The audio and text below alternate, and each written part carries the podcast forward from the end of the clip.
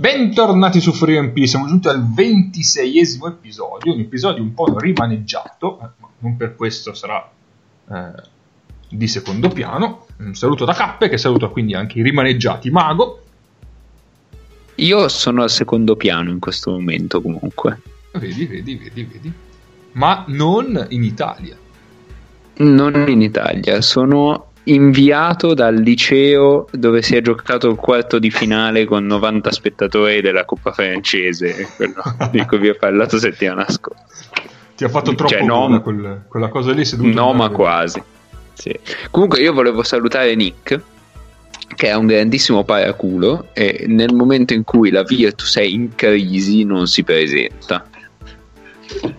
Davvero. Con questa scusa della radio Cioè, che ha ha, lanciato. ha fatto tutta la scenetta ha fatto tutta la scenetta settimana scorsa la Coppa Intercontinentale non fare un cazzo eccetera eccetera poi invece quando arriva la Coppa Italia che è l'appuntamento clou della stagione e quindi le sette squadre che hanno perso sono già tutte in crisi soprattutto Cremona un saluto anche agli amici di Cremona Ehm, e alla fine non si presenta avremmo anche potuto fargli pubblicità alla radio invece non gliela faremo No, infatti bipperò qualunque suoi. cosa in riferimento alla radio di Nick nuovo. Va bene. Ciao Egno. Eh, buonasera a tutti, io volevo, volevo salutare soprattutto Gianpiero Gasperini e dire quale grande onore per me è registrare nella sera che segna l'inizio della sua scalata al trono europeo, perché mi pare palese che dopo stasera l'Atalanta sia, eh, se non la favorita numero uno, almeno tra le prime tre squadre favorite per la vittoria della Champions League calcistica 2019-2020. Molto bene. Io spero che i tuoi poteri siano veri. Eh, Però non devi citarli, che eh, altrimenti ah, sì. Allora vince davvero adesso. Eh, Paolo, come avete intuito, è assente, quindi salutiamo anche Paolo. Nick ah, va, ti impegni, quindi salutiamo anche Nick. Poi in realtà c'era un'altra persona che ci aveva detto che ci sarebbe venuto a trovare, ma ha- forse ha preferito altri, però noi la salutiamo, lui sa che stiamo parlando di lui, quindi la salutiamo. Se davvero ha preferito altri. Eh, non lo possiamo sapere. Magari, magari sta anche lui ammirando l'Atalanta, per esempio. Lo spero per lui, ma con tutto il cuore.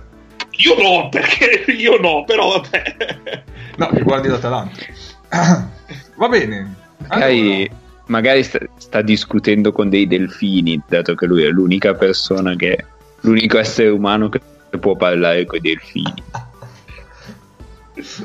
chi lo sa, chi lo sa. Eh, vabbè, una puntata forse un po' povera di contenuti, ma tanto noi comunque riusciremo ad arrivare un'ora e mezza, ne sono palesemente convinto.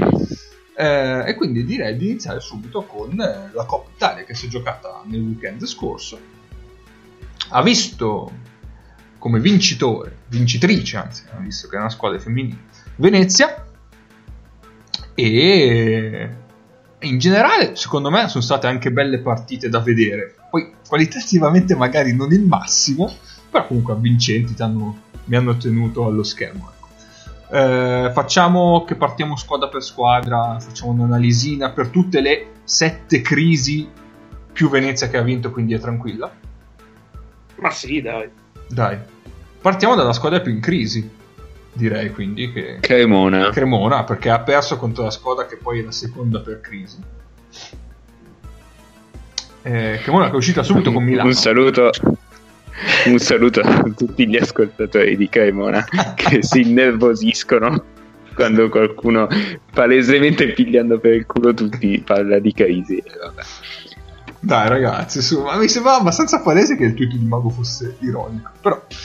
ehm, niente. Vabbè, allora, si è ripetuto... ehm, Cremona è uscita subito con Milano e quindi si è ripetuto lo sconto di- della domenica precedente con esito un po', un po' diverso. Vuoi per la presenza del Ciaccio, vuoi anche per altre questioni. Voi l'avete vista? Certo, purtroppo.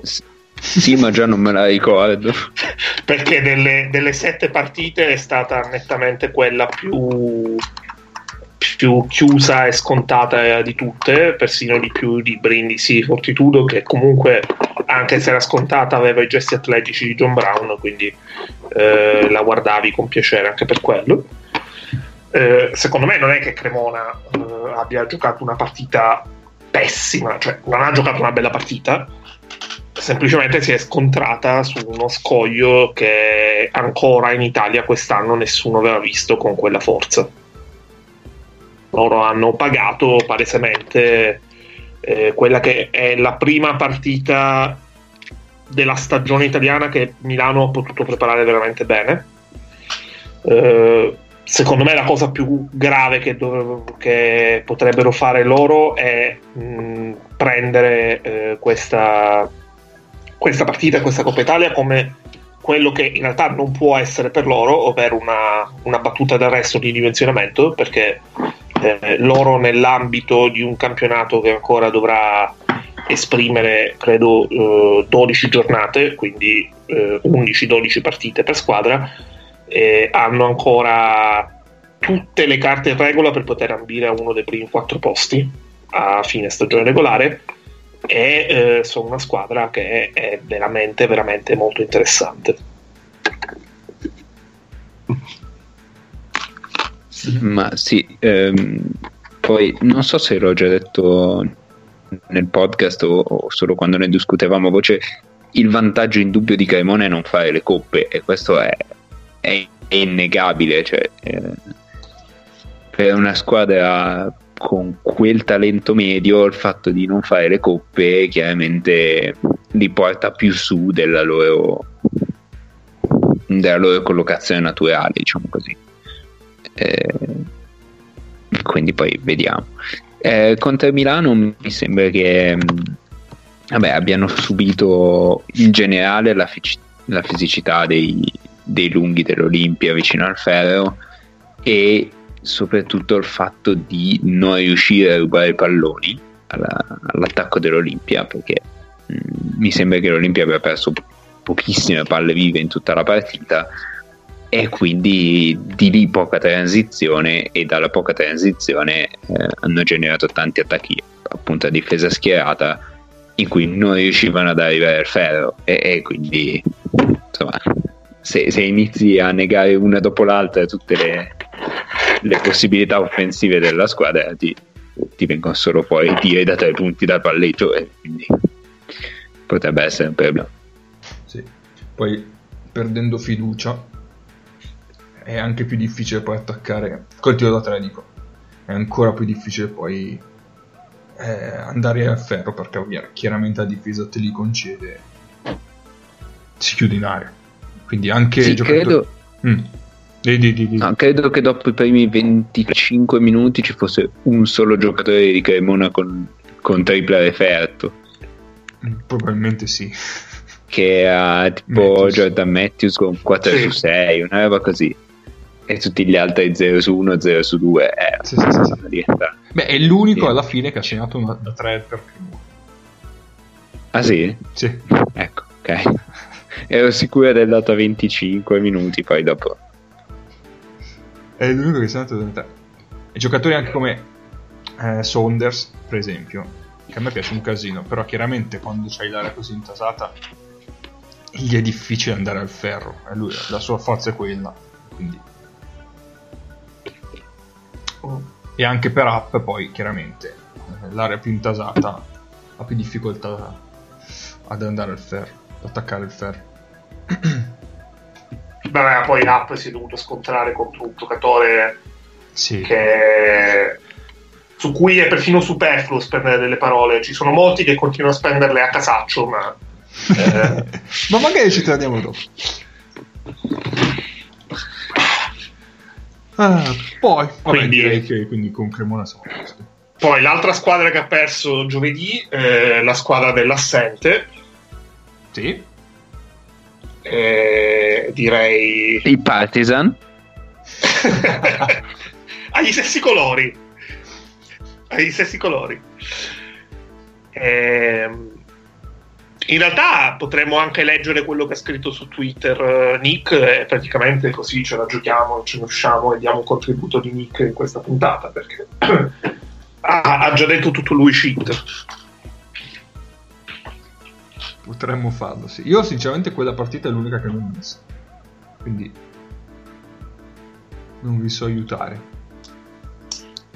E quella partita, ecco, um, allora, sono state meno questo tipo di partite rispetto allo scorso anno, perché lo scorso anno erano state tipo tutte le partite della squadra che non hanno visto in campo, che non avevano visto in campo la squadra vincente, ovvero robe dove anche un vantaggio di 10-12 punti non era sicuro, e rimonte contro rimonte, robe pazzesche, mentre Cremona l'anno scorso vinse abbastanza agevolmente. E io devo dire la verità, avevo pronosticato per Milano un fine settimana simile e la partita di giovedì mi sembrava avere dato mi sembrava rinforzare questo concetto io, mh, anche se è stata molto vicina nel punteggio la partita di giovedì sera, io onestamente ho quasi sempre avuto la sensazione che Venezia alla fine la potesse portare a casa. Perché che Venezia l'abbia avuta abbastanza eh, come inerzia dalla sua e Bologna abbia dovuto fare veramente un extra sforzo in una partita in cui si vedeva lontano miglio che Teodosic non ne aveva e era, mi sembrava un po' chiaro che alla fine sarebbero arrivati col fiatone. Venezia poi ha vinto con una partita che secondo me non è stata molto brillante in attacco, ma anche perché Venezia, che sono d'accordo, magari è un po' ingeneroso dire dopo questo trofeo che siano, sappiano solamente fare circolazione di palla sul perimetro, però non ha giocato una Final Four brillante in attacco. Venezia l'ha stravinta in difesa questa Final Four sulle tre partite. Assolutamente. E Bologna ci ha capito forse molto di meno che, che Milano e che, che Brindisi in finale. Nonostante siano anche andati abbastanza vicino a vincerla, perché fondamentalmente ci è voluta una magia di, di dei. Su un possesso costruito alla grande da De Raffaele perché sono, sono, arrivati ad avere la situazione che volevano avere. E in quel caso è, è, è soprattutto bravo l'allenatore in attacco secondo me più che l'allenatore in difesa che si fa fregare sì, eh, su, sull'ultimo possesso diciamo De Raffaele ha costruito con due blocchi e costringendo due cambi su, su due blocchi l'uno contro uno di Dei contro Teodosic. Mm-hmm. Eh, forse mh, mm, sarebbe un uno contro uno un po' più un po' più pericoloso diciamo se partisse a 5 metri dal canestro invece che a 8 metri dal canestro però alla fine hanno segnato cosa gli vuoi dire bravi loro um, mi sembra che su quel possesso lì specifico la Virtus non abbia fatto nulla per evitare quella situazione, ecco, no. diciamo così. Poi Teodosic non ha neanche difeso male, è che no, poverino gli, gli, arriva allo sterno e quindi vabbè. Esatto. Eh, infatti volevo dire, in quella situazione lì, anche se era 8 metri comunque gli ha tirato in testa. Eh, eh sì. Quindi sì, sì. sì. Cioè, la, il disturbo al tiro è stato cioè non efficacissimo proprio per, Teodosic è bravissimo perché lo costringe ad andare dalla parte in cui deve, eh, deve partire omologo e non può partire incrociato e già mm. lì è bravo dopodiché eh, sull'arresto è attaccato con yes. testa al tiro eh, però eh, quello là è quello semplicemente più lungo sì, poi e, cioè, due... e, poi ha messo un canestro della Madonna certo. Esatto. Però lo stesso, mm, come dire, lo stesso quell'attacco lì, se vogliamo un po' la fotografia dell'attacco di Venezia nel, nel weekend in generale, cioè mh, mm, è un attacco molto buono quando eh, i difensori riescono in difesa su pick and roll riescono a mordere alle caviglie sul palleggio degli attaccanti a rubare palloni e, e, o comunque mh, da rimbalzo, andare in transizione e attaccare già con una difesa mossa e, e nel flusso. Mm-hmm. È un attacco molto meno buono no? quando, quando, si ritrova a difesa schierata e quindi quando si ritrova a difesa schierata o si va da, da Austin Day in isolamento oppure in queste tre partite Tonut ha attaccato abbastanza bene la difesa schierata oppure roll di Watt e certo. c'è poco altro insomma sì, sì. però è una squadra costruita così ecco. ma siamo andati sulla Raider invece che sulla Virtus? eh sì sono partito c'è stata una piccola digressione era difficile vabbè ci torniamo dopo, se volete, torniamo dopo. Se volete torniamo sulla Virtus ehm, appunto la Virtus mm, da questo punto di vista aveva la situazione peggiore per affrontare la Reyer perché si presentava con Teodosic mezzo, mezzo morto possiamo, possiamo dire e quindi Stone dirottato su, su Markovic che l'ha messo abbastanza in difficoltà. E, mh, l'altra cosa che mi sembra abbastanza evidente è che su ogni possesso a parte qualche possesso di Markovic si, si andasse sempre solo da Teodosic che doveva inventare questo lo diceva anche Nick non mi ricordo più se nella chat nostra o, o dove.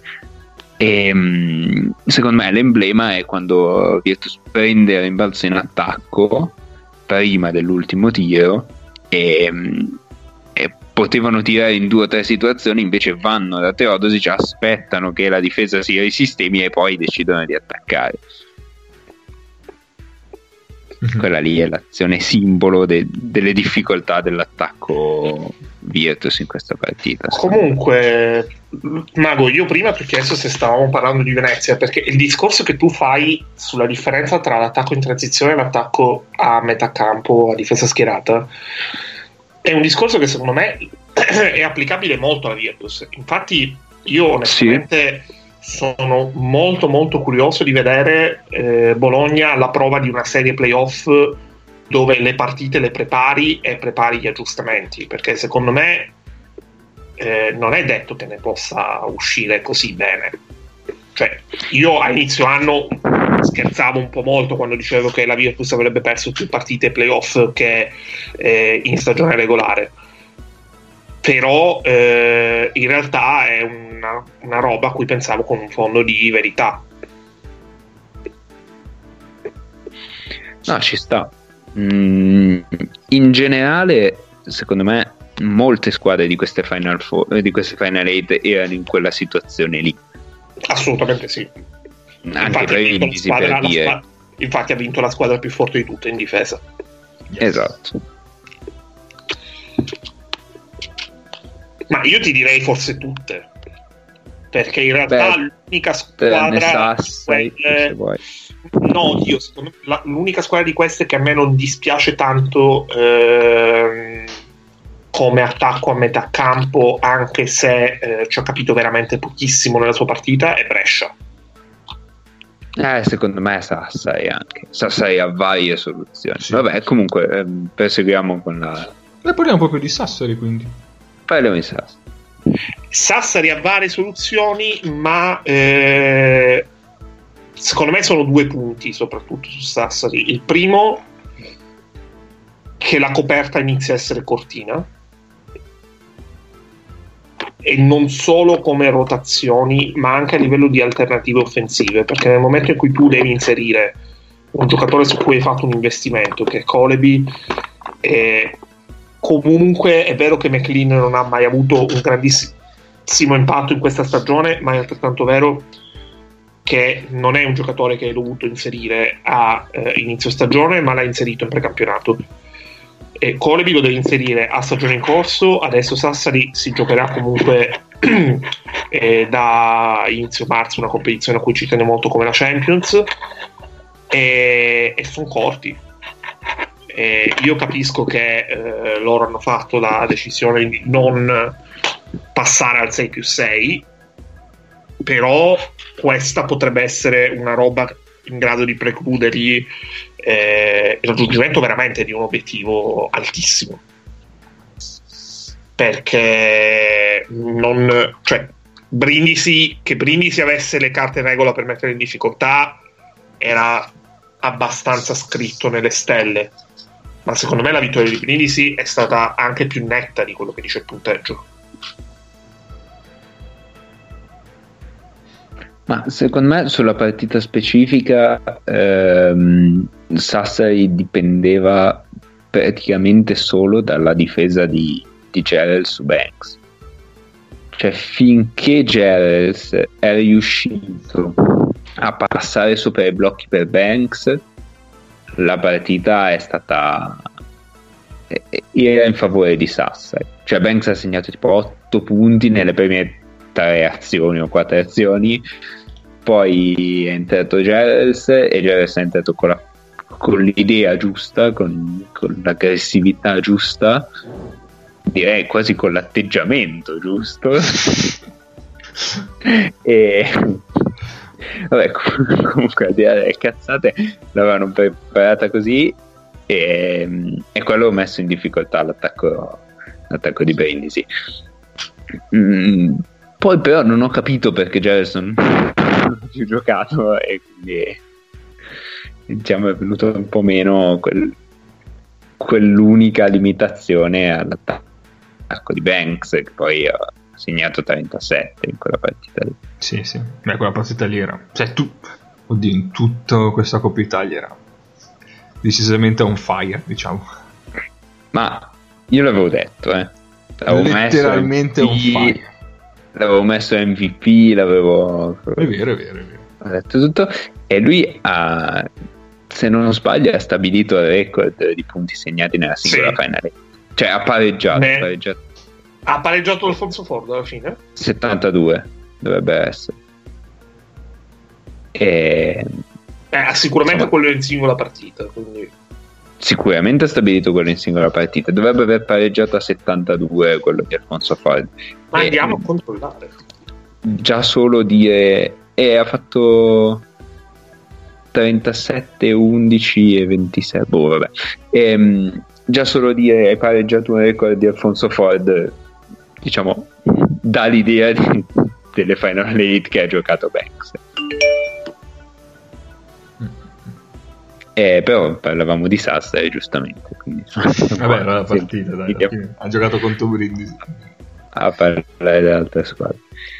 Mm, no, su Sassari diciamo che Brindisi ha difeso molto bene sui post bassi di, di Sassari, spesso non facendogli neanche arrivare la palla, sia, sia per la pressione del difensore del portatore di palla, sia per la pressione di John Brown che mh, praticamente a ogni azione tentava di, di ingroppare il povero eh, Mio Bilan e a un certo punto Bilan ha sclerato poveraccio malissimo ma questo non ha impedito agli arbitri di non continuare a fischiare quella cioè di continuare a non fischiare quella situazione lì e a un certo punto se il metro è quello Bilan stacce e si è beccato lo stacce e alla fine la partita è andata come è andata.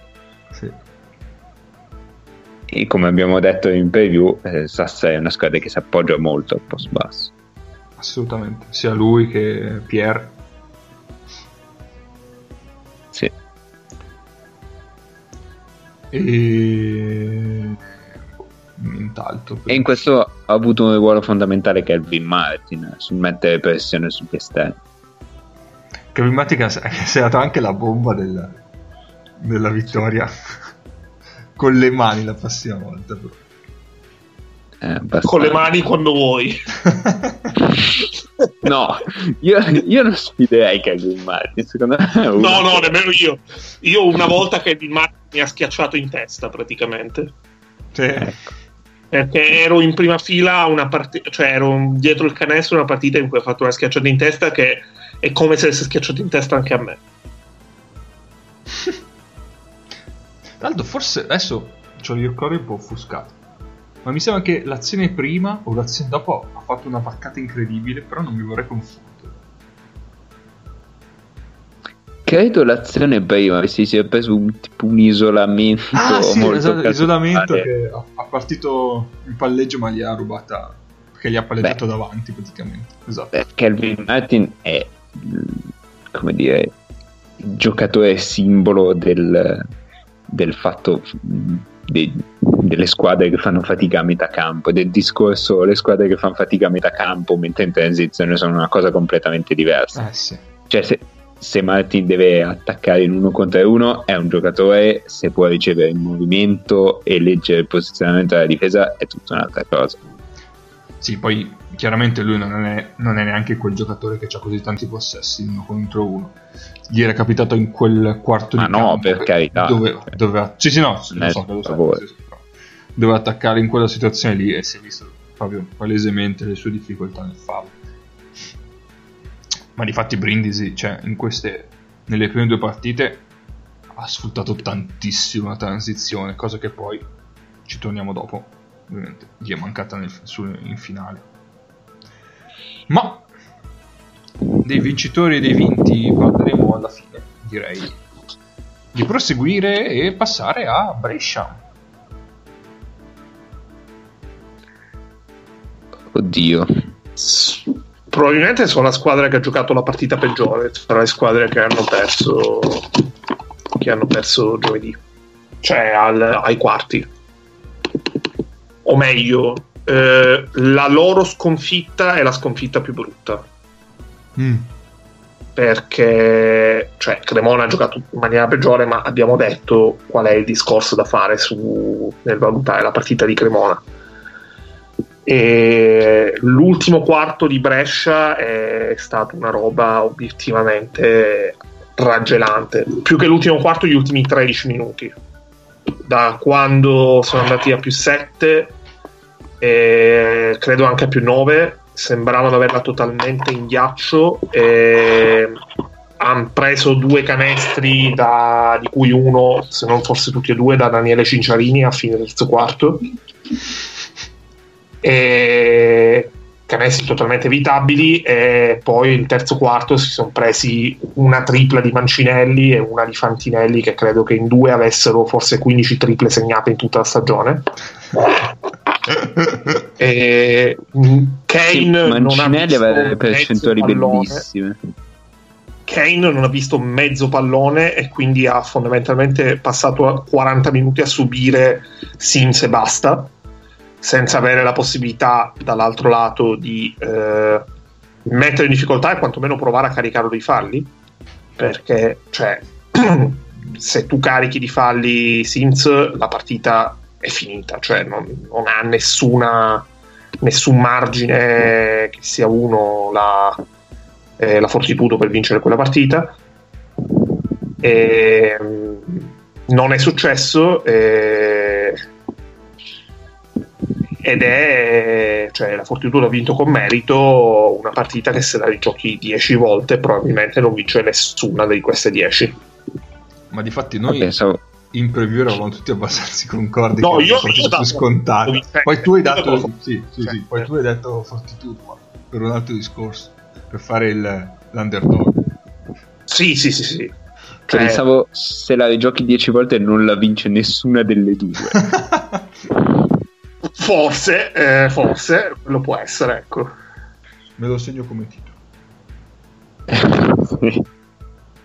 Eh, ma eh, la Fortitudo cioè, mi ha dato l'idea in quella partita lì, confermata dalla partita successiva, di essere rimasta in partita essenzialmente per demeriti di Brescia. Cioè la Fortitudo in quella partita non ha fatto niente di che, ma Brescia eh, si, è, si è completamente sparata nei piedi. Cioè non... Davvero, secondo me la cosa più inspiegabile è che Kane non abbia visto un solo pallone in tutta la partita. Mm, Cioè, boh, giusto, giusto perché mm, per citare l'amico mezzo toscano e mezzo siciliano, cioè Kane ha girato in tutta la partita come la merda nei tubi e non ha visto un pallone. Eh, ragazzi. Eh sì, eh. Eh sì, eh. Va bene.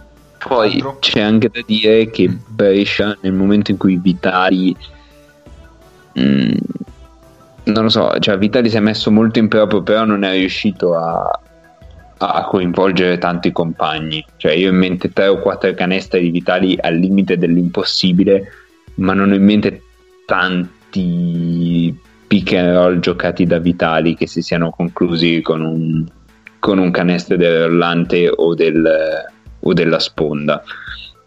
E nel momento in cui Vitali ha quelle difficoltà lì e non riesci, cioè non hai nessuno a cui alternarlo perché la Quintana è un giocatore così, cioè nel senso è un giocatore che crea magari non tantissimo per gli altri, che più per se stesso cambia ritmo, eccetera. Quindi dovresti alternare un giocatore che crea dal pick and roll a un giocatore un, un po' più diretto che cambia ritmo alla partita.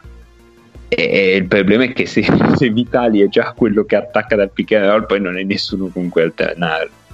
Certo. Infatti, oh, poi una cosa su cui ha preso 15 sì. tiri dal campo eh, ecco. e solo 4 assist. Eh, infatti è quella la, quella la ricetta d'oro perché Brescia è una squadra che fa girare molto bene il pallone al di là degli assist di Vitali che sono un po' gonfiati dal pace e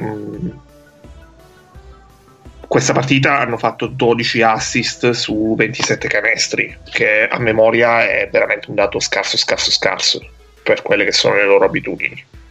Ah, poi altra cosa, se ricordo bene, noi in fase di, in fase di presentazione avevamo dato come uno dei duelli mh, mm, che avrebbero indirizzato la partita mh, mm, verso Brescia il duello Ken Orton contro uno a caso fra Mancinelli e Lunen. Mm-hmm. E Orton non è riuscito a prendere un singolo vantaggio in quel duello e non ha messo nessun tiro da tre, se ricordo bene, all'interno della partita. Sempre tu dati davanti. Ecco.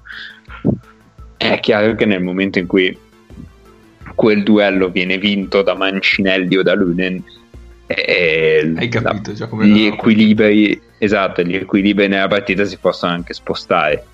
Secondo me c'è l'1% di possibilità che lo, che lo vincesse uno della Fortitudo, il 5% che finisse in pari e il 94% di possibilità che, che Norton facesse 20 punti, eccetera. Comunque, per tornare a un discorso di prima, Banks ha battuto Ford perché è arrivato a 70 perché ha fatto 26 ah, ecco, ha fatto 27 ha fatto 27 eh, ovviamente okay. voi no, lo sapevate già perché avevate già letto comunicato statistico della Lega Basket che ne annunciava questo risultato. Ah sì, è uscito? Ma lo so cioè, non, sono, non, mi sono mica dovuto io andare a cercare le, le informazioni e fare le addizioni e le sottrazioni. Ah, mamma mia, mamma mia questa Lega Basket. Ah, altra cosa, prima o poi scoprirò cosa ne pensa Spell di Lansdowne. Secondo me ne pensa bene in un quarto d'ora e dovrebbe uccidere 25 minuti a partita.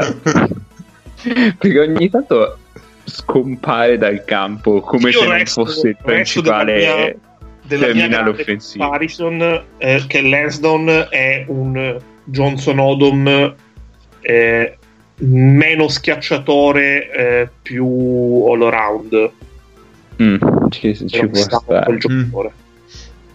Ci sta. Va bene, proseguiamo direi. Allora, prima, prima, di passare alle squadre che hanno vinto almeno una partita, sì. posso dare i premi di questa coppa, dato Ma che non certo. c'è Paolo? Allora, il premio Elijah Bryant va a Stojanovic che nella, nel suo quarto di finale ha fatto tipo quattro falli con uno starnuto. Nel tempo di uno starnuto. Ha fatto una roba incredibile. E non è uscito per falli però. Soprattutto il terzo e il quarto. Eh, perché poi non l'ha più rimesso. Però soprattutto il terzo, il, il terzo e il quarto sono stati incredibili e infatti è una, è una particolare dote che ha anche il buon Elan, che quando ne fa 4 poi il quinto non lo fa mai, si sa come. E, ehm, e invece il, um, il Sutton Award va a Sutton. Beh, ovviamente. Beh, allora, ci sono stati dei tentativi di spodestarlo. Io pensavo che Day ci avrebbe provato, invece non ci ha neanche provato. Ma Ed Daniel ci ha provato fino in fondo. Nel... Non mi ricordo se nel quarto o nella semifinale si è preso un tecnico incredibile che è anche il terzo fallo. Poi dopo, vabbè. Però... Eh, intanto, intanto volevo, vorrei aggiornarvi. Eh, è 4 a 0. E la Madonna. Non si può dire così, ragazzi. Quindi, eh, forza Giampiero Gasperini, porta la Champions a Bergamo. Siamo tutti con te. Stavo porta la donna. eh sì, a Donnarumma. Va bene. Vabbè. Bene, ho dato, ho dato i premi. No, comunque mi sembra che era proprio nella semifinale. Sì, che, che ha sbroccato. Che Sutton ha sbroccato, si è preso... No, allora, Sutton secondo me ha sbroccato in finale. No, era il finale. Che sì, ha preso, sì, finale, che sì, ha fatto secondo e terzo fallo in fila. Sì, sì, sì, era la finale. Daniel secondo me ha sbroccato in, uh, in semifinale. Sì, sì, hai ragione, hai ragione, hai ragione. Però, cioè, dai. Però ha sbloccato meno rispetto al maestro. Il maestro Va bene, eh, ma giusto che abbiamo parlato di Edenies, visto che dobbiamo parlare di Milano e Fortitudo, direi di restare lato Fortitudo e parlare un attimo della semifina, cioè della squadra che ha vinto almeno una partita. Sì, perché poi io di Milano eh, ho un po' di aggettivi che vorrei utilizzare. Ah, ah, ah, Vabbè, allora diciamo che la prima, diciamo che la prima ha vinto un po' a caso, la seconda è andata come doveva andare. La seconda credo sia stato abbastanza lo specchio della situazione, cioè ehm, alla fine la Fortitudo è una squadra che si presenta con due dei suoi giocatori principali che hanno 36 anni, 37, cioè Mancinelli e Cinciarini che l'hanno tenuta in piedi nei quarti, comunque hanno faticato a recuperare e quello era prevedibile. Certo. Mm, lo stesso Daniel secondo me ha giocato è stato abbastanza inutile nella semifinale anche nel quarto cioè non ha giocato benissimo. E, ehm, alla fine le rotazioni se, se, ne togli tre diventano problematiche. La Fortitudo non è una squadra costruita per arrivare in fondo ai playoff forse neanche per arrivarci ai playoff e diciamo questo si è visto ma ci sta. Ma sì ci non vedo Poi non diciamo vedo hanno un po' di carenze in difesa sugli esterni e in quel momento trovarsi davanti Brindisi penso che era la cosa peggiore che potesse capitare. Sì. Perché oltre a Benz comunque i vari esterni, a parte la finale che hanno toppato un po' tutti, cioè comunque erano tutti in grado di battere chiunque dal palleggio. E poi lì... Poi dopo... Sì, primo, poi... Primo quarto mh, mm, non mi ricordo le percentuali, comunque la Fortitudo ha sbagliato una caterva di tiri e perso un po' di palle e, e Brindisi ci è andata a nozze chiaramente perché poteva sfruttare anche la transizione in campo aperto, figurati.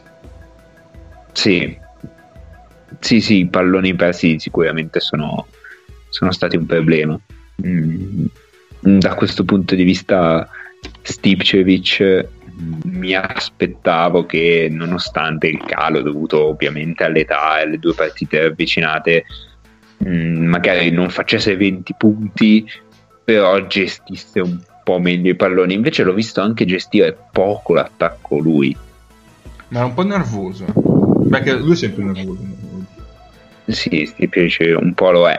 Però mh, mm, mi aspettavo che in un momento di difficoltà del genere prendesse il pallone e giocasse due o tre pick and roll. Se non pericolosissimi, quantomeno ordinati. E insomma, cerchi di, di, trovare dei punti facili o comunque dei tiri che non permettano un contropiede avversario. Eh. Scusate, devo fare una rettifica eh, perché stiamo parlando troppo di fortitudo, tra l'altro. E, mm, in realtà Basta parli di basket- Atalanta perché No, no, eh, le parole sono superflue sull'Atalanta ormai. Eh, eh, interverrò solamente se faranno un 5 o 6 a 0. No, perché sennò parlo io dei mondiali di biathlon, eh. Cioè, ci metto un attimo a completare questa No, puntata. ma, ma- ma, eh, io parlo dell'Atalanta perché c'è una missione da compiere. Comunque, eh, in realtà la Lega Basket sul suo profilo Instagram aveva fatto una grafica per eh, celebrare il record di Banks. Oh, Eh. Quattro ore fa, quindi chiedo Ma come scusa. quattro ore fa? Come quattro ore fa? Eh, vabbè, è, è stata ieri la finale, dai, date tempo al tempo. Sì, voi non lo sapete, ma noi stiamo registrando lunedì eh, 17 febbraio alle 14 di pomeriggio. Io in questo momento sono su un aereo, quindi sto, per la- sto facendo la prima puntata in eh, a eh, 10.000 metri di altitudine. Pagata Eh, con io l'accordo credo- premium perché le wifi in aereo costa pochetto. Esatto. Io credo che avessi un esame a quello era di quel giorno, ma fai. Hai mandato il tuo gemello, lo stai facendo comunque. Sì. Ehm, bene, direi Solo che ci siamo. magari 5-0. No, direi 4, che sulla fortitudo Cosa in dici. Ci 4 a 1. 4 a 1. Mm, Va bene. vabbè. Sulla fortitudo direi che ci siamo. Quindi passiamo al piatto forte, direi.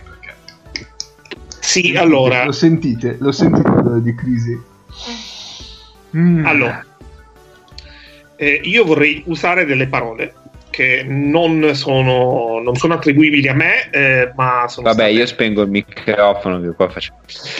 Allora, eh, scellerate, scelte scellerate, stordente delusione, ehm, perdere non assomiglia più a eccezione, a onta da evitare, ma sta diventando mentalmente accettabile. Poi, allora, eh, qui, sette punti degli italiani non si possono vedere. A una partita perfetta ne segue un'altra quasi imbarazzante. Perfetto. E ti pare che abbiamo finito? Ehm, Cos'è come, come locandine? C'era, c'era una pagina Facebook che faceva le locandine dei film con i commenti di cineblog qualcosa. Di... Sembra la stessa cosa. perdere lì la Coppa Italia per la squadra favorita è sempre una colpa. Questa Olimpia è uno scempio, manca la Sì, ma non mentalità vincente. Siamo a quota due scempi, quindi. Sì, esatto. Ehm, altalenante il rendimento in Eurolega, più i toni bassi che quelli alti. Penosa prestazione in Coppa Italia. Eh, qualcuno, qualcuno fermi Ennio, vi prego. No, no, ma sto finendo. Sto finendo. Eh, disastro Sergio Rodriguez. Ehm, Olimpia ritorna il fantasma. O Eh, forse ho non se n'era mai andato, direi. Dai. No, no, no. Non ho voglia di scoprire se in realtà il fantasma ha pagato il posteggio del forum per rimanere lì. con questo tempo. Ma chi è il fantasma? Olexif Pecerov? Rito- ritorna Pecerov? Questa è Adesso la prima bomba di mercato che lanciamo a 3P. D'altronde è comunitario, quindi potrebbe essere tesserabile anche in campionato. Allora, ehm, possiamo dire che molti avevano i messaggi nelle bozze e hanno dovuto tirarli fuori con due giorni di ritardo? Io l'impressione che ho avuto eh, leggendo eh, delle cagate pazzesche senza soluzione di continuità che eh, fondamentalmente si stanno scrivendo, si sono finite di scrivere ieri quasi. E, è questa, è esattamente questa, perché eh, io non ho idea di che partita abbiano visto le persone sabato, onestamente. Esatto, mi, mi travesto da Paolo. Ennio, parliamo di basket, non di quei mentecatti decerebrati che scrivono. su- Ci tengo a precisare che Mentecatti decerebrati l'ha detto Paolo o L'ha detto Paolo. L'ha detto Paolo, l'ha detto Paolo. Io sono il cosplay di Paolo. Quindi sono un drago azzurro della Sancho. Anche questo è un candidato titolo. Eh, Vabbè, allora, mh, brevemente perché la mia opinione l'ho già scritta sul gruppo. Ah, eh, esatto, mi hanno detto che devo fare pubblicità, quindi abbiamo un gruppo Telegram a cui potete iscrivervi arrivando dal nostro account Twitter. Quindi voi andate su Twitter, chiocciola Pod, scritto 3 scritto a numero questa volta, Bravo. e poi da lì accedete al gruppo Telegram. Ma però anche Eh? su Facebook l'abbiamo. Abbiamo Anche un su- indirizzo anche su Facebook. Telegram, però, scusate, o non abbiamo un indirizzo. Abbiamo un indirizzo mail che è triandpodcast. No, no, nel gruppo. Telegram, Telegram. Ah. Che ne so, no, boh, voi scrivete No, 3MP, si può cercare con FreeMP su 3MP e lo trovi. Eh no, dobbiamo personalizzare tipo il link. Abbiamo. Ma che ne so. Abbiamo anche un indirizzo di Trian Delta, un indirizzo mail di Trian Delta, se volete, che è inutile chiocciola Trian Delta, no, punto Trian Delta chiocciola gmail.com, vabbè. Allora, quindi dopo questo momento automarchetta e tutto quanto, eh, io sul gruppo Telegram ho già scritto brevemente quello che pensavo della, della partita incriminata di Milano.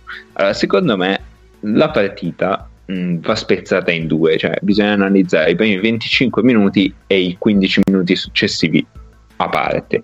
Questo perché nei primi 25 minuti Milano non ha segnato mai, però è riuscito No, a non aspetta, farsi... a parte, a parte i primi otto. I primi otto segnava Sì, eh, abbastanza tutto. eh, diciamo che è andata molto a rimbalzo d'attacco nei primi Sì. otto, eh. Sì. Hanno fatto fatica, ma hanno segnato abbastanza sui rimbalzi Sì, d'attacco. Comunque, che ha segnato Milano sono state anche all'inizio. credo Sì. abbia segnato una tripla nei primi No, otto era 2 minuti, su 5 del il genere. primo quarto Milano. Eh, 2 su 5, La vabbè. metà, sì, la metà. Vabbè. Dopodiché hanno iniziato a sbagliare qualsiasi tiro ed erano tiri, secondo me, ben costruiti. Cioè, i tiri dal palleggio di Rodriguez sui campi, quando fa step back e tiro, è un buon tiro, perché lui su quel tiro lì c'ha il 45%, quindi non dovete rompergli i coglioni se esce, cioè, chiaro? Ok. E poi, ehm, se volete proprio fare dei paragoni, prendete i tiri che prendeva Gerrels nelle stesse situazioni, guardate come messa la gente a rimbalzo in un tiro e nell'altro e capite quale dei due è un tiro migliore e quale è un tiro peggiore. Guardate quanti tiri di quelli di Rodriguez generano contropiedi avversari e quanti tiri che prendeva Gerrels, ma eh, prendeva anche la Fayette esattamente uguali, generavano contropiedi e capite quali sono tiri buoni e quali no. Al di là di tutto questo, Milano, pur non avendo segnato per 15 minuti, è andata avanti a costruire tiri e a sbagliarli. Però la cosa importante è che è andata avanti a costruire tiri, cioè ha continuato a costruire buoni tiri. E questa secondo me è una nota positiva. Poi è chiaro, eh, se, se in 15 minuti tiri uno su non so quanto, ma era tipo uno su 15, una roba del Sì. genere, dal- da 3 e, e non c'è verso che rimani in partita, cioè sono rimasti in partita per miracolo. E, mh, I meriti sono sì della difesa di Venezia, ma non così tanto meriti della difesa di Venezia. Non è che ha forzato tantissimi tiri all'attacco di Milano. No, la difesa di Aggiungete- Venezia è stata molto migliore in finale contro la Virtus. Sì, sono d'accordo. Ehm, aggiungete che i tiri sbagliati di Milano, soprattutto quelli presi da tre punti, è facile che generino dei contropiedi. Cioè, un tiro sbagliato può generare un contropiede o comunque una situazione. Di semi-transizione. un- un- sì, una situazione dinamica, ecco. Eh, per quello che abbiamo detto prima su Venezia, Venezia si nutre di transizioni o comunque situazioni dinamiche, appunto. E quindi le due cose sono facce della stessa medaglia. E nel finale è chiaro che Milano è andata in panico perché eh, si è accorta che continuando a sbagliare tutti quei tiri non sarebbe più rientrata, quindi ha anche forzato dei tiri. Ricordo un paio di penetrazioni del Ciaccio assolutamente eh, mal consigliate che finiscono in bocca alla difesa, ma mh, quello secondo me gli ultimi 15 minuti sono tutti una conseguenza del Sì, fatto sì, che sì. buoni ieri erano usciti primi- nei primi 25. Quindi, per riassumere, si tratta di una, posi- di una prestazione positiva? No. Però non si tratta neanche di una prestazione totalmente negativa, cioè ci sono ottimi segnali e, e c'è stata una serata di slump al tiro. Ora, ehm, possiamo anche dire che non è l'unica serata della stagione di Milano in cui non entra nessun tiro da tre punti. Ci sono delle situazioni in cui succede, in cui succede questa dinamica, si verifica questa dinamica. Mm, se vogliamo confrontarla con l'Eurolega c'è anche da considerare che tre giocatori che normalmente ci sono in Eurolega quella sera non c'erano. Uno di questi avrebbe potuto aiutare al tiro, Crawford, uno di questi avrebbe potuto aiutare ad appoggiare la palla in post basso, soprattutto negli ultimi 15 minuti quando Scola è cotto, magari avere Gudaitis sarebbe stato meglio. Dopodiché sono valutazioni che fai costando e poi e quindi lasciano, lasciano il tempo che trovano. Ecco. Cappe, vuoi andare prima tu? Sì, ma sì, guarda. Ma io sinceramente vorrei parlare da tifoso in questo caso, no? Dai, ti prego. che, cioè, tutto sommato alla fine, vabbè, uno è chiaro che vorrebbe sempre vedere la sua squadra vincere, però cioè, bisogna anche fare la tara con la realtà. Cioè, Milano è una squadra così quest'anno, che ha un po' di alti e bassi sia all'interno della stagione sia all'interno della partita. Quindi non è che di punto in bianco perché devi, c'hai l'obiettivo allora di punto in bianco tutte le cose che devono farle sistematicamente gli riescono. Quest'anno è un po' così. Poi è una squadra condizionata dagli infortuni perché continua a cambiare rotazioni, minutaggi dei vari giocatori per problemi di infortuni vari. Ha dei giocatori cardini che hanno la loro età e che quindi all'interno della partita magari ci sta che, che si affatichino di più rispetto agli altri. Eh, sì, fa rabbia perdere, però cioè, bisogna guardare anche all'interno della partita. Venezia ha meritato. Quindi Cappe sei un pessimo tifoso perché non hai usato nessuna delle parole che ho usato prima che sono state usate da gente che è prevalentemente tifosa. Eh, lo so. No, ma, cioè, ma io capisco anche. Io con l'Inter sono più un tifoso irrazionale, no? Quindi cioè, lo capisco se voglio mandare a fanculo qualche giocatore. Però dopo un po' dici, vabbè, fine partita fai un po' le somme da, da tifoso razionale. Ma non puoi rimanere irrazionale anche dopo 72 ore della partita. Però vabbè, eh, ognuno faccia le sue dovute valutazioni. Eh, allora, ehm, secondo me ci sono. Allora, parto dalle cose positive su cui eh, che sono venute fuori da, questi, da queste due partite. La prima in assoluto è che io ho visto molto meglio come condizione scuola. Eh, vedo che Scola ha un'autonomia che dura di più nell'arco di una partita e soprattutto eh, oltre a eh, un contributo in attacco che fondamentalmente l'ha sempre portato riesce avendo una condizione migliore di forma a mascherare di più quelli che sono dei suoi ehm, delle sue delle sue difficoltà in difesa. E se quest- questa è un'impressione che avevo avuto anche un paio di settimane prima della Final 8, della Final 8 diciamo che l'ho iniziato a vedere nella partita col Bayern. E eh, la, l'ho continuato a vedere in tutte le partite successive. E diciamo che eh, questo potrebbe essere molto importante per, perché Milano eh, nelle prossime 3-4 partite di Eurolega si gioca non tutto, perché è sbagliato dire tutto, ma eh, la possibilità che le ultime 6 siano di rincorsa o di gestione. E, mh, questo è Scola. Poi eh, Tarczewski, eh, che eh, con buonissima pace di eh, chi eh, evidentemente vede la pallacanestro in maniera diversa dalla mia e a questo punto non ci posso fare nulla perché non, non mi ritengo depositario del verbo ma eh, mi sembra a un certo punto poco utile continuare a soffermare su chi la vede in maniera completamente diversa da me Tarzuski oggi è un giocatore di alto livello e lo sta dimostrando partita dopo partita perché ogni partita cerca sempre di aggiungere qualcosa di più, di fare qualcosa di diverso e eh, di farlo meglio. E questa è eh, la qualità maggiormente distintiva di un giocatore che viene definito oggettivamente come un giocatore forte e come un giocatore in crescita su cui una squadra punta molto.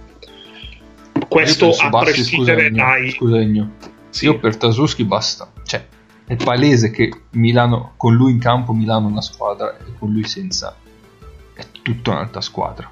Ma, e poi se non sa staccare il post basso, ma, ma questo lo era anche prima. Questo lo era anche culo. prima. No, questo, Cappe, questo lo era anche prima. Quello che adesso è cambiato è che l'essere altra squadra di Milano è soprattutto influito positivamente da lui. Sì, Prima la sì, sì, non era diretta. Sono d'accordo, sono d'accordo. E... Ehm, sì, ma mm, e poi su Skip brevissimamente. Sì. Mm, io ovviamente sono d'accordo con te, Ennio. E, e, capisco che il problema con la gente che, che, che giudica Tarzuski limitato è probabilmente che non sia nero eh, perché se fosse nero eh, sarebbe la wall e nessuno, eh, nessuno se ne lamenterebbe. Eh, sarebbe un wall più forte, ma vabbè. Ehm, ok, e va bene. Puoi dirmi che è limitato in attacco, puoi dirmi tutto quello che vuoi. Il problema è che non puoi non accorgerti che difensivamente Tarzuski gioca, cioè è, è, più portiere di Padelli, cazzo. Cioè, nel senso, è, eh, è uno, è uno che, esatto. è, ho capito, ma è uno che mette il plexiglass sul vetro, cioè non vai a tirare contro di lui, è un problema tirare contro di lui. Cambia la difesa per quello, perché i difensori possono essere un po' più aggressivi perché se vengono battuti magari tengono più o meno due palleggi sanno che dietro arriva un mostro a tre teste con delle braccia che non finiscono più che arriva a deviare quel pallone o comunque mette incertezza nel, nella, nell'azione offensiva. Punto, e adesso devo chiuso. dire che è anche migliorato nella difesa imposta. E anche nelle uscite alte. Mm-mm. Anticipa i cross. ok, eh. No, dai, un tempo no, era più problematico. Cioè, migliorato. Aveva più difetti nella difesa imposta. Quest'anno è migliorato sulla difesa imposta. Sono d'accordissimo. E si è visto anche contro uno dei migliori, anzi probabilmente il migliore in Serie A nell'attaccare in post che è Watt. Comunque Watt ha eh faticato. Sì. E anche contro App si è visto. Sì. Però dei, magari App è un po' più leggerino, no? Fa valere più il film. App ha dei movimenti bellissimi, App ha dei movimenti bellissimi, ma si vede su tantissime cose che è veramente grezzo. Sì, sì. Cioè, ha un talento possibilmente che tra cinque anni sarà eh, incredibilmente superiore a, que- a, tutti quelli, tutti gli altri centri che oggi giocano in Serie A, ma di gran lunga. Però è, è ancora molto da sviluppare. È, la, la, sua prossima squadra sarà fondamentale. Cioè, non lo so, io su questo ho dei dubbi. Cioè, il mio dubbio mh, mm, a cui non, non, ho ancora trovato una risposta, quindi la risposta può essere sì, può essere no, non, non lo so.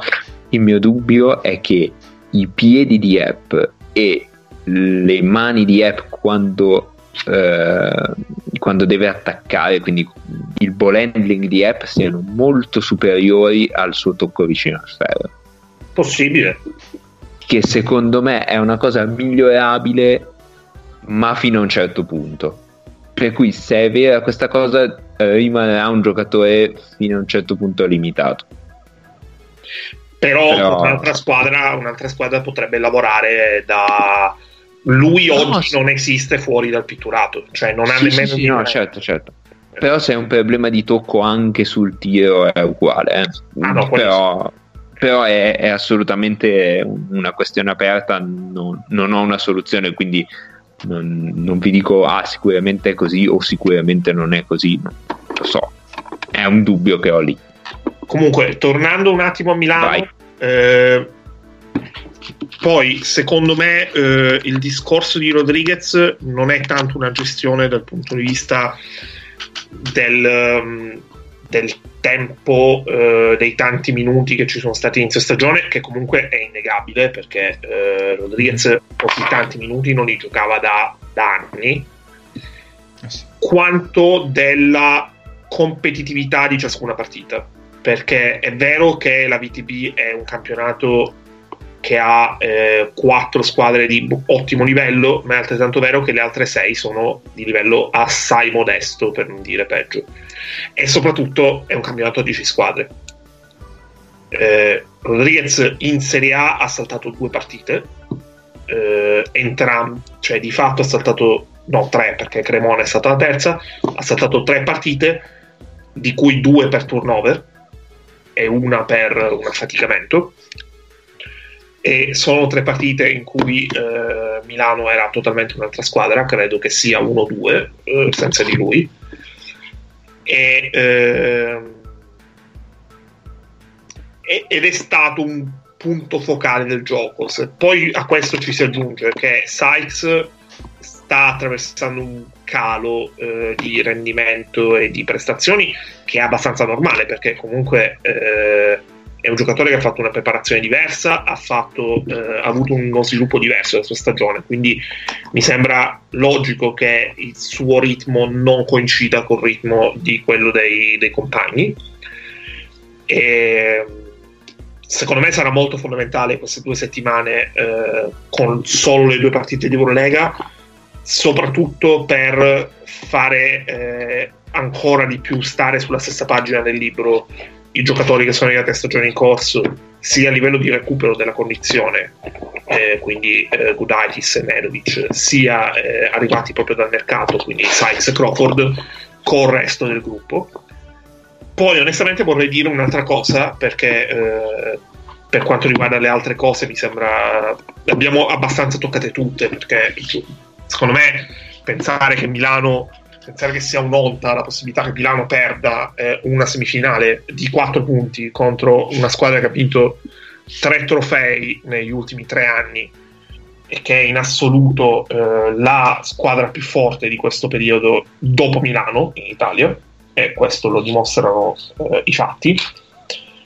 E, ehm, secondo me è, è stupido pensare che sia assurda una cosa del genere soprattutto se si pensa al fatto che Milano questa partita l'ha persa nella condizione che nella competizione che in assoluto è la più episodica che esista nella pallacanestro italiana. Dopo la Supercoppa. No secondo me la Supercoppa è meno episodica di questa perché sono no, due partite no, due no, giorni la Supercoppa, la Supercoppa l'ha vinta Jordan Diode eh? da solo. Va bene ok. Oh, eh. quello è, è più random quello è un random. La Supercoppa è comunque, cioè i valori alla fine li vedi tra le squadre. Poi magari ti emerge il giocatore che dici che cazzo sto vedendo. Ma no, dai, ha fatto anche 15 punti in Baie. Però la Coppa Italia, la Coppa Italia è, è una settimana cioè un fine settimana che non è subito dopo il girone d'andata, ma è un mese dopo la fine del girone d'andata. Quindi non rispecchia i valori con cui le squadre si presentano con quella griglia.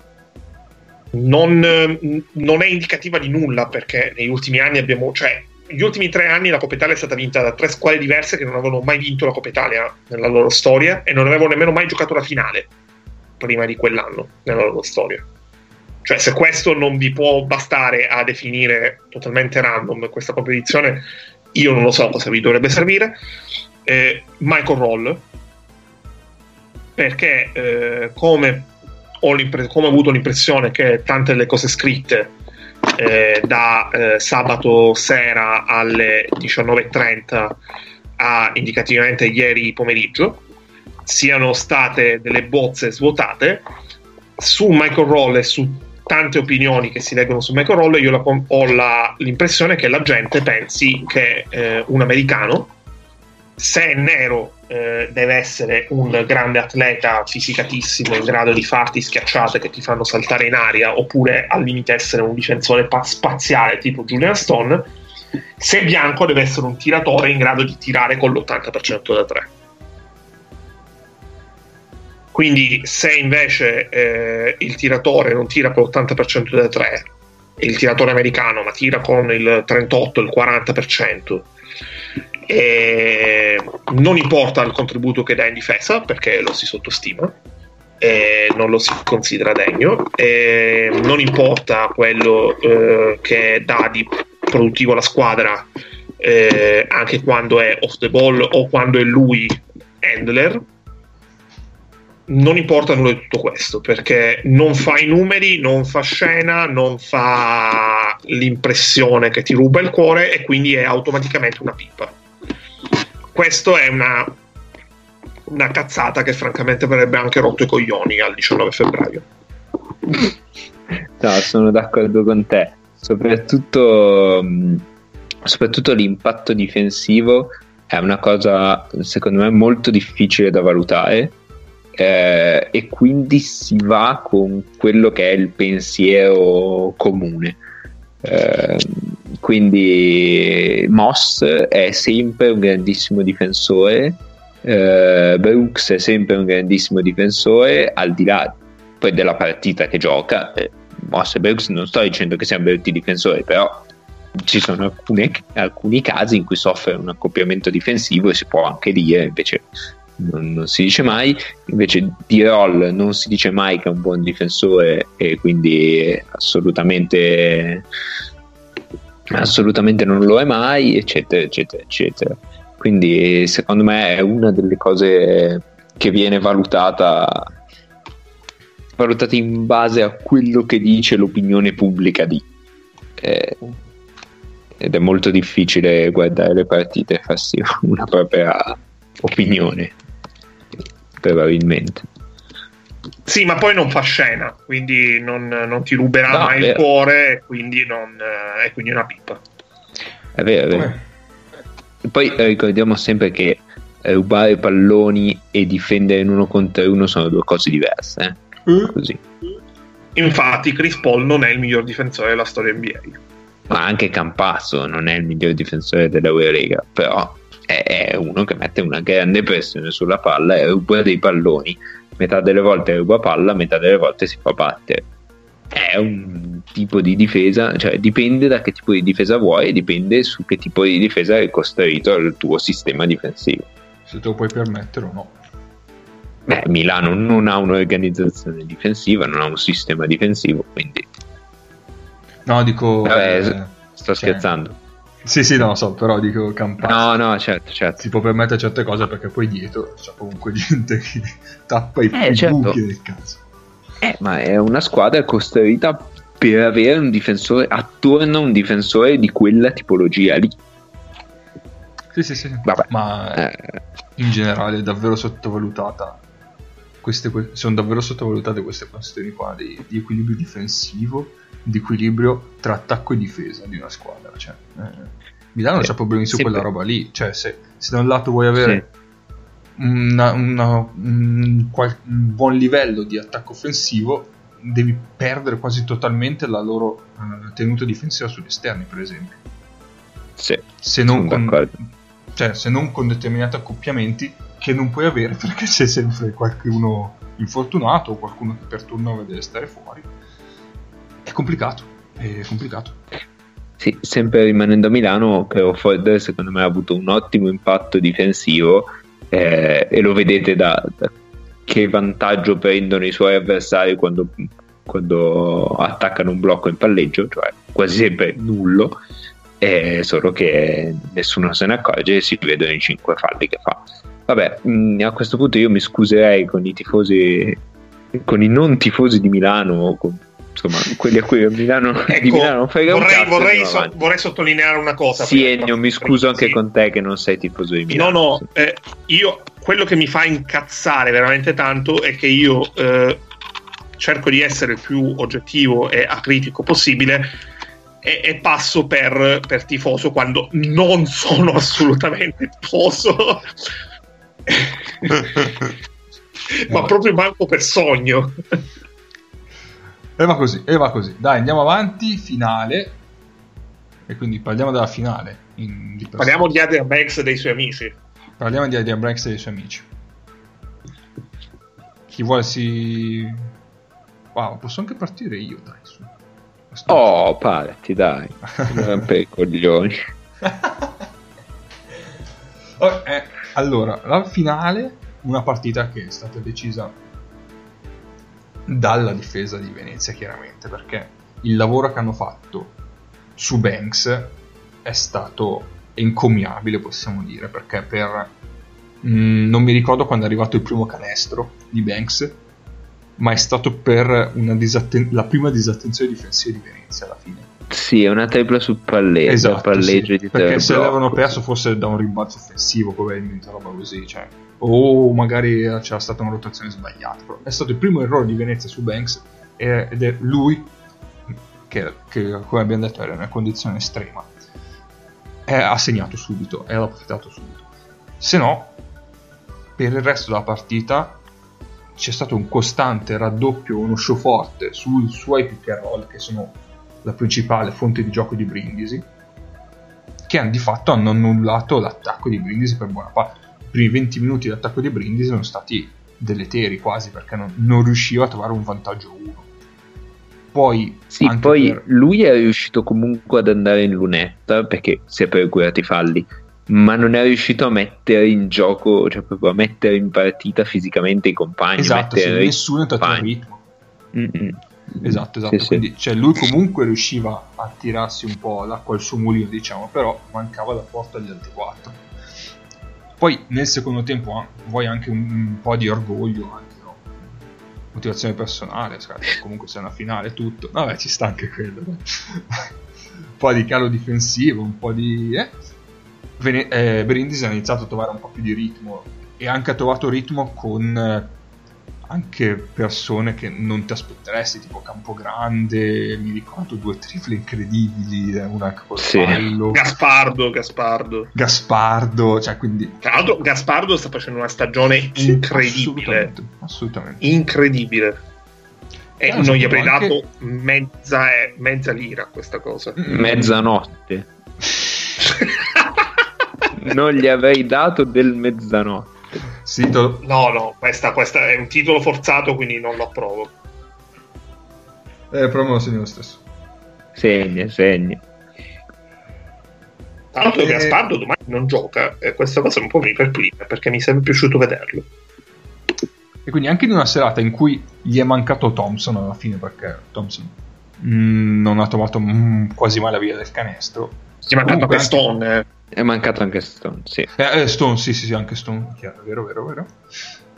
Comunque con anche quel, quel surplus che è arrivato dal- dai Gregari, Brindisi è rimasta bene o male in scia, però non, mai dato, non, mi ha, non mi ha mai dato l'impressione di poterla ribaltare la partita, anche perché Venezia dall'altra parte comunque, seppur non ha continuato sui binari dei primi 5-6 minuti in cui aveva fatto come Milano più o meno, ha iniziato a segnare un po' tutto, è scappata, poi si è un po' calmata, però non ha mai dato mai l'impressione di poter cedere definitivamente a Brindisi. E quindi poi Brindisi ha sbagliato una caterva di liberi nel secondo tempo. E quelli hanno pesato sul, sul bilancio finale.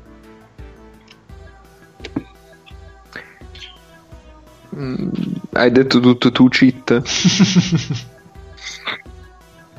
Loro potrebbero fare meglio eh, ai playoff dello scorso anno perché ad occhio mi sembrano più, più- più lunghi. Però devono, eh, devono continuare a inserire al meglio Sutton. Eh, più lunghi, non lo so quanto più lunghi, eh.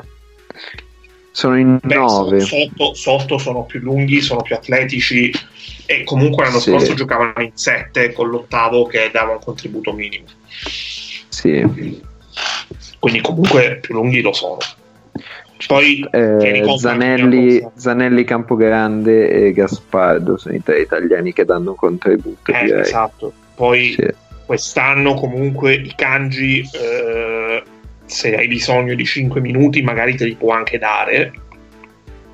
Mentre eh, l'anno scorso nemmeno mi ricordo chi era quello al posto di kanji per Brindisi, per dire. Eri kanji. No. Cappe. Il premio ai kanji lo vinse i kanji. ah, Ammasso di premi col, col nome del, dello stesso, stesso giocatore. No, eh, vado, a vedere, vado, a vedere, la squadra perché eh, sì. Ehm, sì, comunque ci può stare. L'unica cosa è che Brindisi mi sembra limitabile cioè, mi sembra che il piano partita contro Brindisi sia già abbastanza scritto. Fatto, nel momento in cui. Cioè. In, eh, una serie, sì. in una serie sì. Sì, perché nel momento in cui limiti Banks hai già fatto metà del tuo. Poi può essere che becchi una partita incredibile John Brown, magari due, però, però in una serie è difficile riuscire a venirne a capo per Brindisi. Uh, dall'altro lato, in difesa, John Brown eh, chiaramente, come avevamo evidenziato, forse anche nella preview, è molto pericoloso quando, quando può attaccare l'attaccante, diciamo, cioè da difensore essere più aggressivo lui del, dell'attaccante stesso. In quel caso, anche perché per dimensioni lui è una guardia praticamente. Anche la grafica lo diceva. E, e la, esatto la grafica ha tenuto a ricordarcelo mettendo però Banks come ala che, insomma ni palo. Ehm,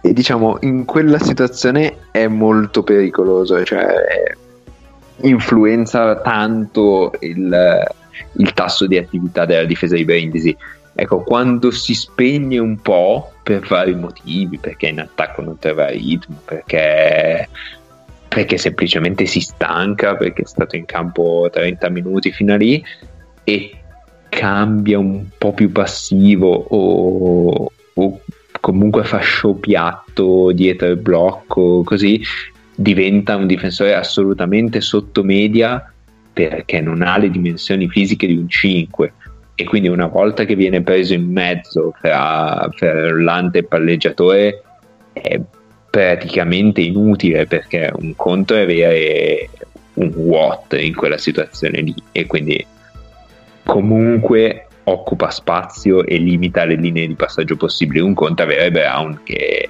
in quella situazione è, chiaramente limitato dal suo fisico però è l'altra faccia della medaglia, nel senso il suo fisico gli permette certe cose e chiaramente gliene nega delle altre, se no giocheremo tutti con centri di 98, voglio dire.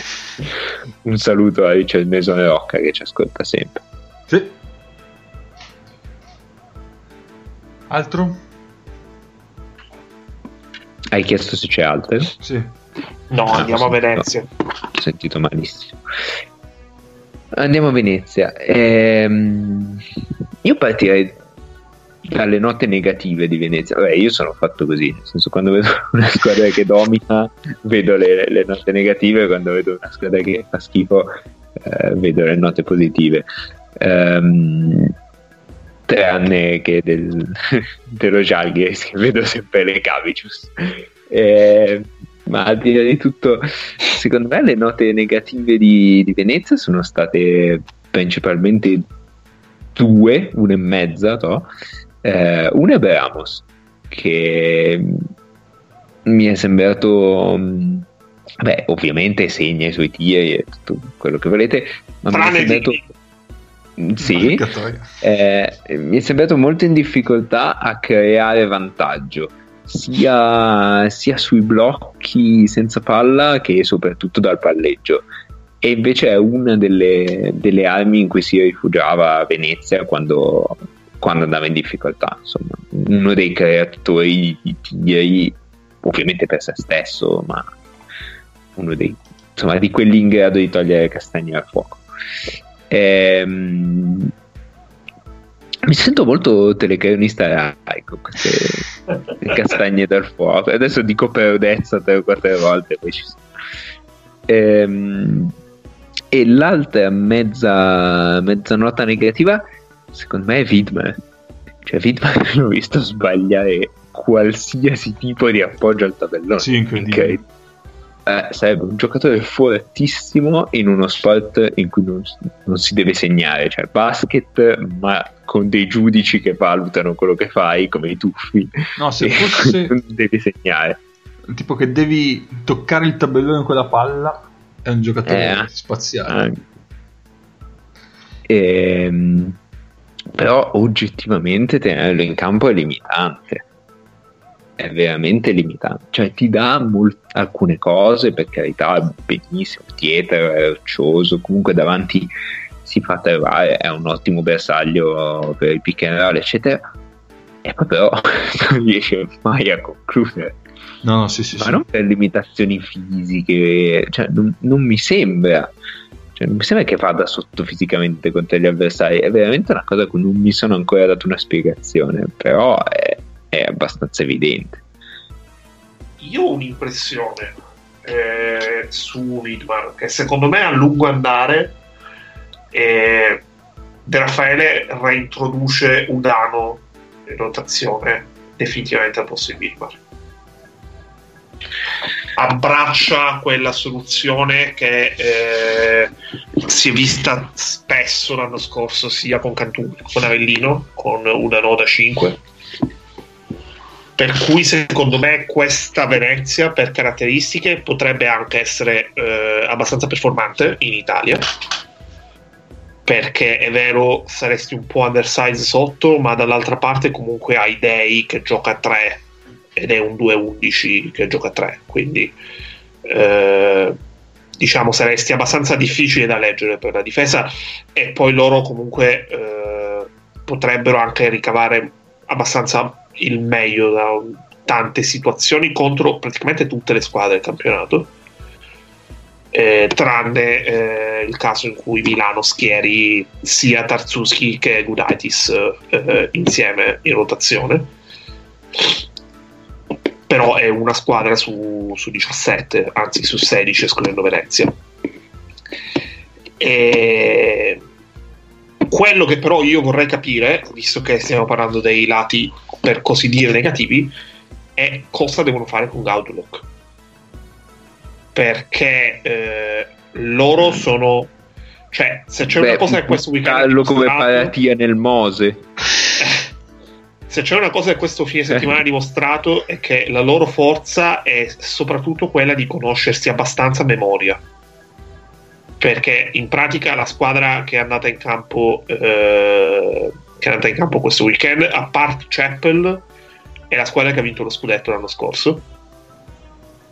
Perché sì. metti Chapel al posto di Haynes ed è la squadra che ha vinto l'anno scorso lo scudetto. Effettivamente. E per larghissimi numeri è la squadra che due anni fa ha vinto la Europe Cup e eh, per buona parte, ottima forse. parte, no, no, Europe Cup. Europa. Ah, Europe Cup, ok, sì, sì, sì. Ho eh, per ottima io. parte è la squadra che eh, tre anni fa ha vinto il campionato la prima volta. Sì. Loro eh. si conoscono come nessuno nel campionato italiano e mi sta cominciando a pensare anche come ben, ben pochi in Eurocup e quindi eh, nell'arco di eh, serie che si decidono sui dettagli al meglio delle tre partite qualora dovessero comunque riuscire a qualificarsi eh, contro Brescia e comunque noi ovviamente facile. speriamo di no ma questo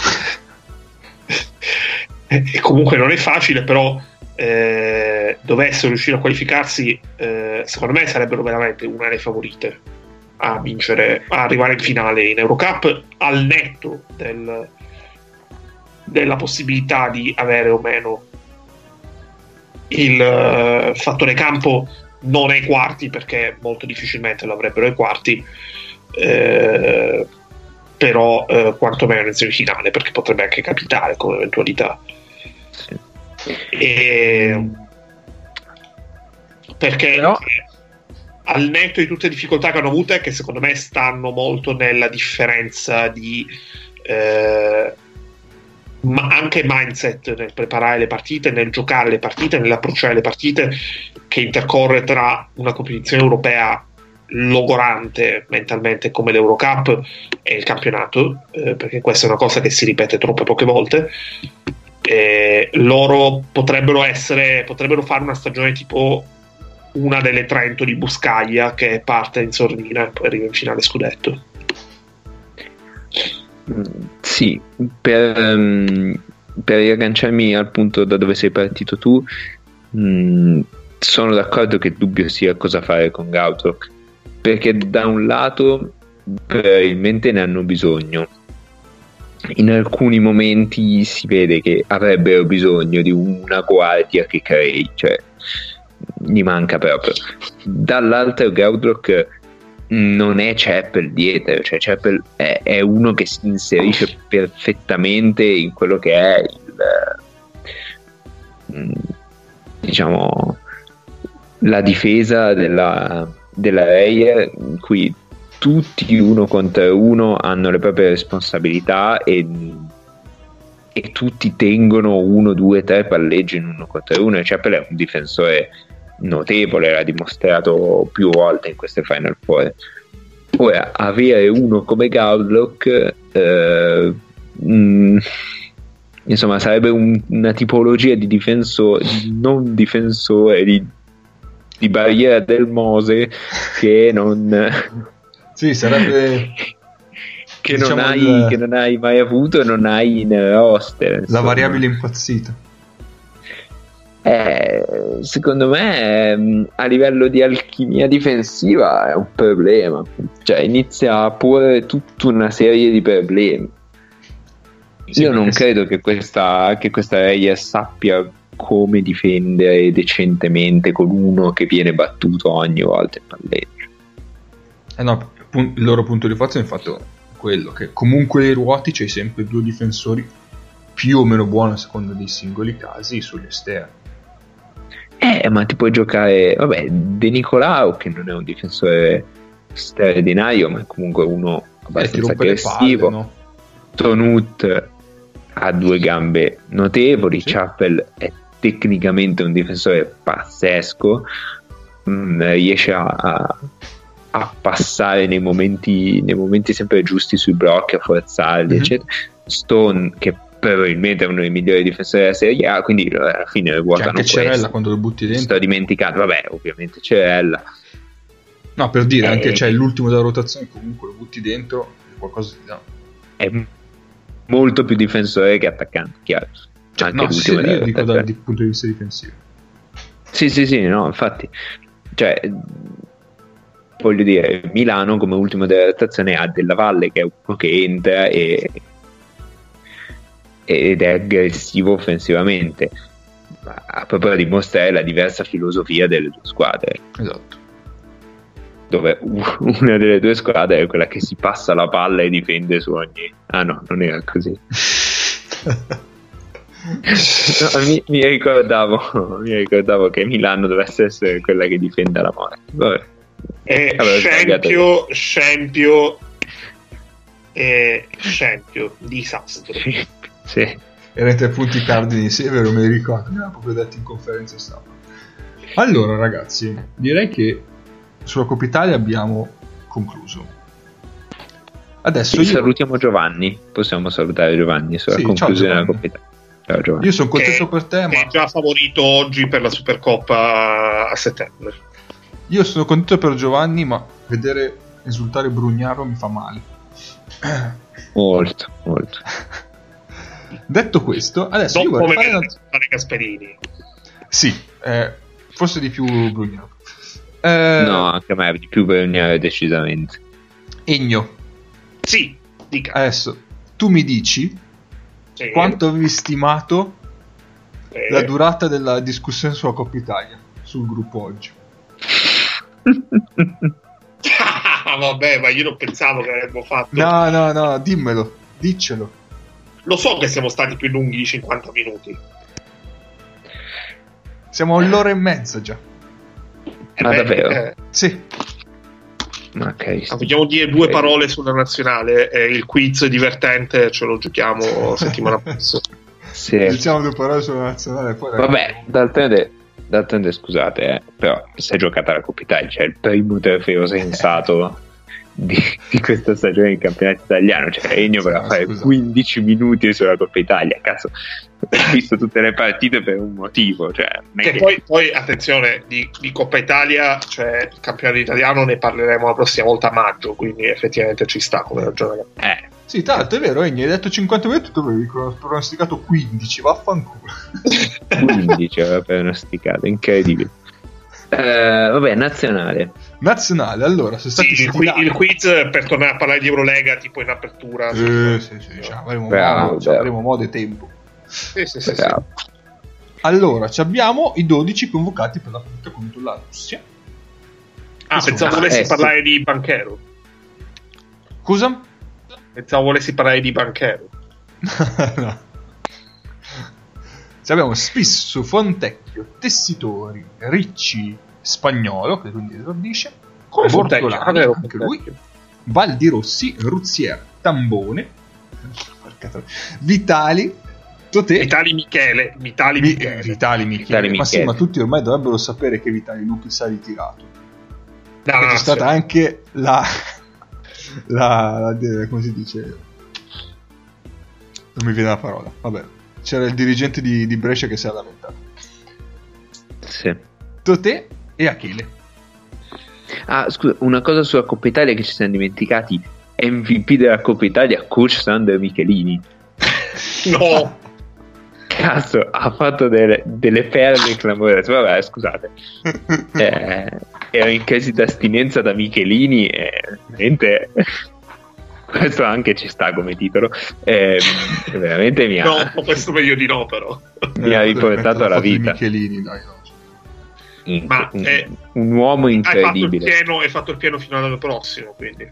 Ma in realtà ho visto un pochino, però eh, nel caso ci ascoltasse Sander, io e te davanti una birra quando vuoi.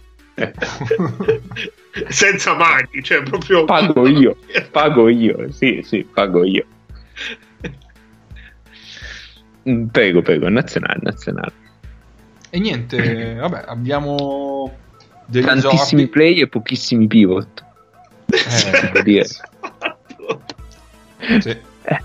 È importante. Abbiamo quattro play da listino della nazionale.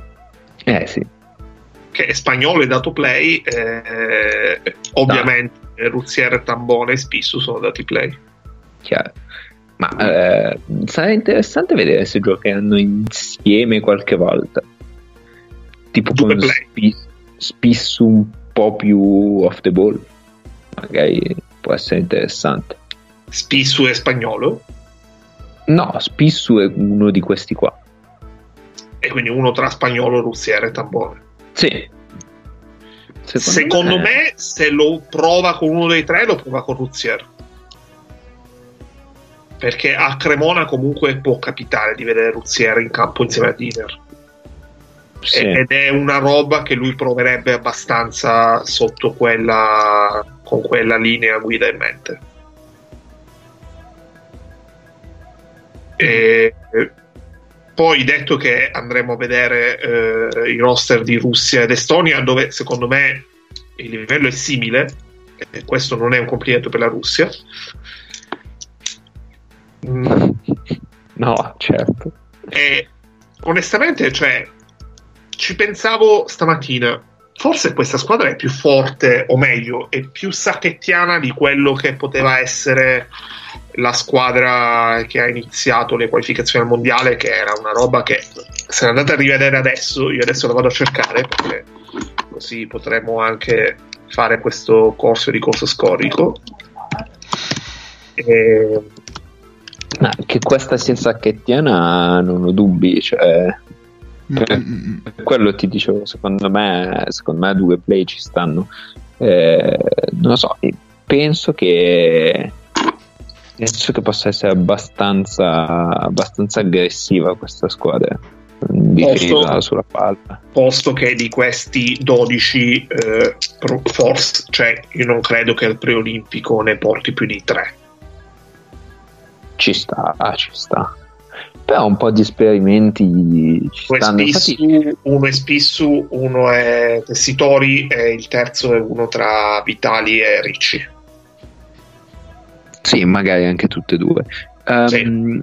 Volevo chiedere, soprattutto a te che stai seguendo più attentamente di me, di sicuro, ehm, la vicenda Tonut e di Nicolao, soprattutto per quanto riguarda Tonut.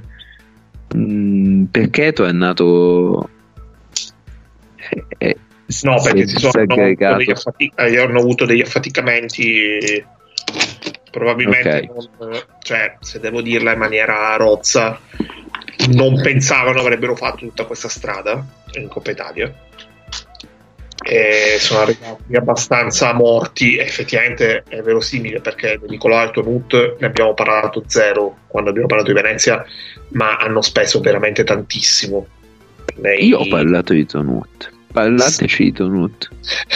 Eh, hanno speso tantissimo nei tre giorni, tre partite di Pesaro. Sì, quindi, sì. eh, contando che sono partite utili fino a un certo punto, eh, affaticarli eccessivamente mi sembra. Mi sembra. Mi, sem- mi serve sembrato poco furbo. No, Quello che però mi viene, pensare, mi viene da pensare è se effettivamente eh, entrambi eh, faranno la squadra a, giugno. Perché io non ne sono sicuro. Né No, infatti-. Beh, secondo me, secondo me De Nicolao proprio no. Mm, E secondo me invece è Tonut, più facile che la faccia De Nicolau. dici? Sì. No. Ehm, Se- specialmente se non viene Moretti. mm, eh beh, ok, ok, cambierebbe. Ehm, Tonuti invece mi interessava perché dopo tutta la questione mondiale, non mondiale, eccetera, eccetera, era- boh, sarebbe stato interessante vedere cosa- come lo usava Sacchetti e se, se l'avrebbe usato tanto in, queste- in questa finestra, magari l'avrebbe testato Secondo me, per... secondo me sì, secondo me sì. Cioè, Tonuto avrebbe Sì. giocato. Avrebbe fatto. Eh, 20 25. Sì, sì, sì, sì. Eh, 25 con Sacchetti per uno che era stato scartato all'ultimo con mille polemiche, eccetera, eccetera, sarebbe stato abbastanza interessante da vedere. Purtroppo, vabbè, ci dobbiamo stare. Mm, Andiamo- curioso di vedere anche mm, come approcceranno più che i due ragazzini quei giocatori in ala eh, abbastanza nuovi come Totè e Achele o che sono rientrati adesso nel giro come Baldirossi se volete vi leggo Ok. anche perché ce l'ho davanti i 12 di Italia-Romania del 25 qualcosa del 23 novembre 2017 Madonna, che, Dai, che partita, che che, partita terribile. Allora, Della Valle, Fontecchio, Aradori, Alessandro Gentile, Biliga, Luca Vitali, Figlioi, Crosariol, Abbas, Burns, Polonara, Antonio Iannazzi. Rosariol. Ma come che Zariol? Ma davvero? Crosariol fa 4 punti, 2 rimbalzi, 3 falli commessi, una stoppata e un assist. Dominante, dominante. in è meno 6 di plus minus però. Vabbè, in meno- 11 minuti e 35 parte in quintetto. Vabbè. Fa la prima palla a 2 con Emanuel Cate Ehm, possiamo forse sorvoliamo sui roster di, di Estonia e, e Russia. c'è tanta Cioè, Italia nell'Estonia Esatto, dell'Estonia c'è da dire che c'è un po' di Italia nell'Estonia. eh, perché in quattro giocano i campionati, italia- campionati italiani vari perché due giocano in A2 e due in A. E, e invece sulla Russia c'è da dire che la tiene in piedi il, lo- il Lokomotiv Kuban di fatto. E, le riserve del Lokomotiv Kuban sì, Kulagin, Motovilov eh, e, Com'è che si chiama? Il lungo che non sopporto, me lo dimentico tutte le volte. I- Ivlev. Ivlev. Ivlev. Mamma mia. E quindi secondo me saranno delle partite interessanti, ma fino a un certo punto. Cioè, spero che siano più combattute possibile per vedere più,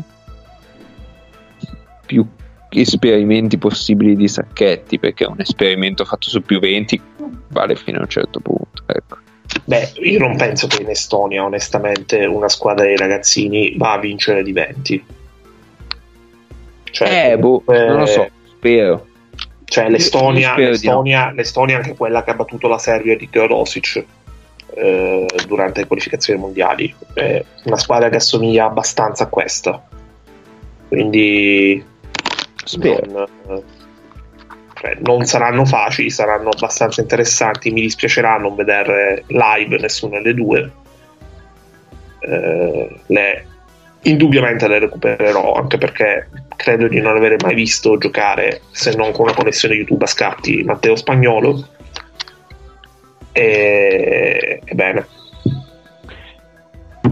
Va bene, direi Dai. che Sì, ci siamo. ci siamo. Bambini. E allora, beh, eh, per oggi questa puntata quasi monotematica, questa puntata è molto italiana. molto italiana, molto italiana. Sarebbe Piero Boris. Prima Eh. gli italiani, come dice eh, Giancarlo Sacco. Chi? È l'allenatore di Pesaro, quindi il fatto Ah, che tu abbia detto scusa, ho chi- capito male. Sì, sì, sì, sì. No, Vabbè, te lo dice lunga io. sulla stagione di Pesaro.